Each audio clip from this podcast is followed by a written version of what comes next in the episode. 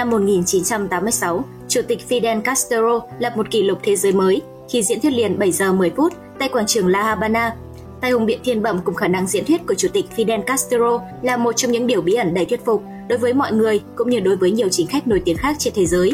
Dư luận thế giới đã có những phản ứng khác nhau xung quanh quyết định của Chủ tịch Fidel Castro thôi không đảm đương các chức vụ Chủ tịch Hội đồng Nhà nước, Chủ tịch Hội đồng Bộ trưởng và Tổng tư lệnh các lực lượng vũ trang cách mạng Cuba. Bức thư tâm huyết chiều ngày 18 tháng 2 năm 2008 trong bức thư dài viết hồi 17 giờ 30 phút ngày 18 tháng 2 năm 2008 được đăng trên website trang điện tử tờ Gramma, nhật báo chính thức của Trung ương Đảng Cộng sản Cuba hôm 19 tháng 2 năm 2008, được công bố trên mạng mà không có sự thông báo trước. Chủ tịch Fidel Castro đã bày tỏ mong muốn không đảm đương các chức vụ Chủ tịch Hội đồng Nhà nước, Chủ tịch Hội đồng Bộ trưởng và Tổng tư lệnh các lực lượng vũ trang Cuba. Bức thư có đoạn viết Thưa đồng bào, hôm thứ Sáu vừa qua, ngày 15 tháng 2, tôi đã hứa với đồng bào rằng sắp tới tôi sẽ giải quyết một vấn đề vì lợi ích nhân dân. Vì thế đây còn hơn một thông điệp. Giờ đã đến thời điểm đề cử và bầu chọn Hội đồng Nhà nước, Chủ tịch Hội đồng Nhà nước, các phó chủ tịch và thư ký. Sau khi đã bình phục hoàn toàn trí lực của mình, tôi đã đọc và suy nghĩ rất nhiều, mặc dù vẫn phải nghỉ dưỡng. Thể lực của tôi vẫn đủ để ngồi viết hàng giờ liên tục song song với việc phục hồi sức khỏe với một chương trình bình phục kèm theo. Nhưng khi nói về sức khỏe của mình, tôi luôn chú ý tránh ảo tưởng để nếu xảy ra một kết cục xấu sẽ không gây sốc cho nhân dân. Trách nhiệm hàng đầu của tôi là chuẩn bị cho sự vắng mặt cả về tâm lý lẫn chính trị, bởi tôi chưa bao giờ cho rằng quá trình phục hồi lại không có rủi ro. Tôi luôn có ý nguyện thực thi nghĩa vụ của mình đến hơi thở cuối cùng và đó là điều tôi có thể khẳng định. Từ những suy nghĩ kể trên, nên Chủ tịch Fidel Castro đã khẳng định tôi xin thông báo với đồng bào rằng tôi sẽ không ra ứng cử và cũng sẽ không nhận. Tôi xin nhắc lại, tôi sẽ không ra ứng cử và cũng sẽ không nhận chức Chủ tịch Hội đồng Nhà nước, Chủ tịch Hội đồng Bộ trưởng và Tổng tư lệnh quân đội Cuba. Chủ tịch Fidel Castro cho rằng sẽ là phản bội lương tâm của chính mình nếu nắm giữ một trách nhiệm đòi hỏi phải đi lại nhiều và toàn tâm toàn ý trong khi điều kiện sức khỏe không cho phép. Chủ tịch Fidel Castro tin tưởng chế độ Cuba có thể dựa vào những cán bộ trong đội vệ quốc trước đây cùng những người trẻ tuổi hiện nay để chọn người thay thế ông. Tuy nhiên, Chủ tịch Fidel Castro cũng nhắc nhở, đường đi luôn luôn khó khăn, đòi hỏi nỗ lực tài trí của mọi người. Tôi chẳng tin có những con đường dường như không dễ dàng theo cách biện giải tôn giáo hoặc cách tự phê phán khắt khe như một phản đề. Luôn luôn phải chuẩn bị cho tình huống xấu nhất, thận trọng với thành tích và kiên định với kẻ thù là một nguyên tắc không thể quên.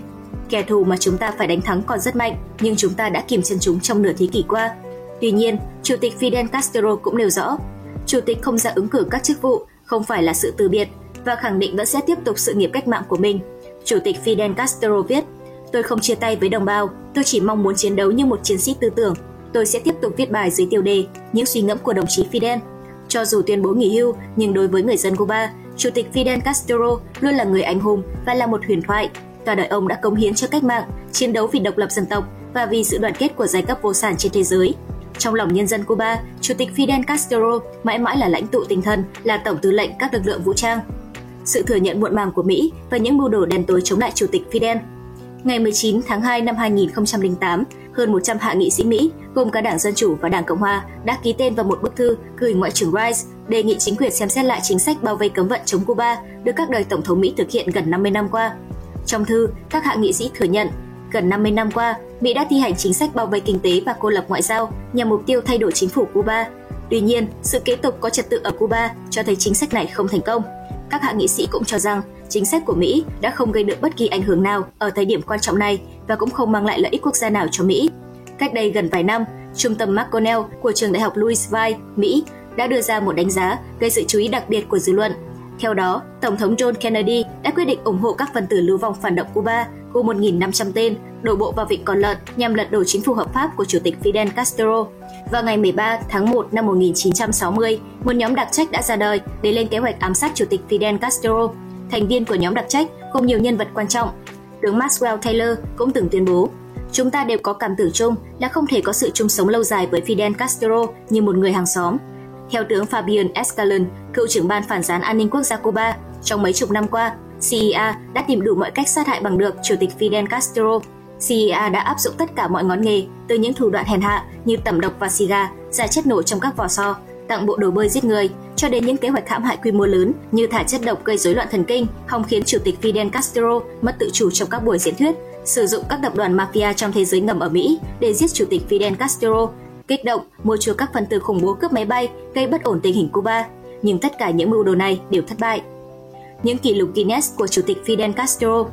Tên đầy đủ của Chủ tịch Fidel Castro là Fidel Alejandro Castro Castros. Ông sinh ngày 13 tháng 8 năm 1926 tại nông trang Manacas, nằm ngay trong thành phố Byron, trong một gia đình chủ đồn điền mía giàu có. Tháng 9 năm 1960, Chủ tịch Fidel Castro đã lập kỷ lục Guinness khi diễn thuyết liền 4 giờ 29 phút tại Diễn đàn Liên Hiệp Quốc.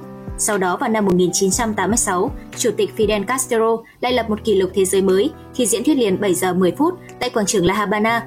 Tài hùng biện thiên bẩm cùng khả năng diễn thuyết của Chủ tịch Fidel Castro là một trong những điều bí ẩn đầy thuyết phục đối với mọi người cũng như đối với nhiều chính khách nổi tiếng khác trên thế giới.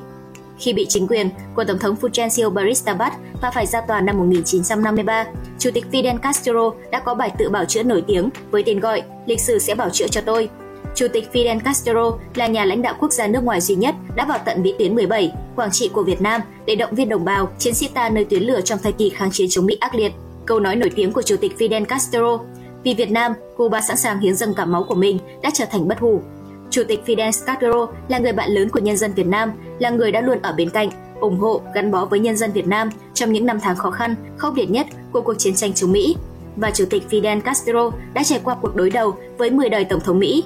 Theo ông Fabian Escalon, người từng làm nhiệm vụ bảo vệ Chủ tịch Fidel Castro, đã có tới 638 lần Mỹ và các thế lực thù địch mưu sát ông, song đều bất thành.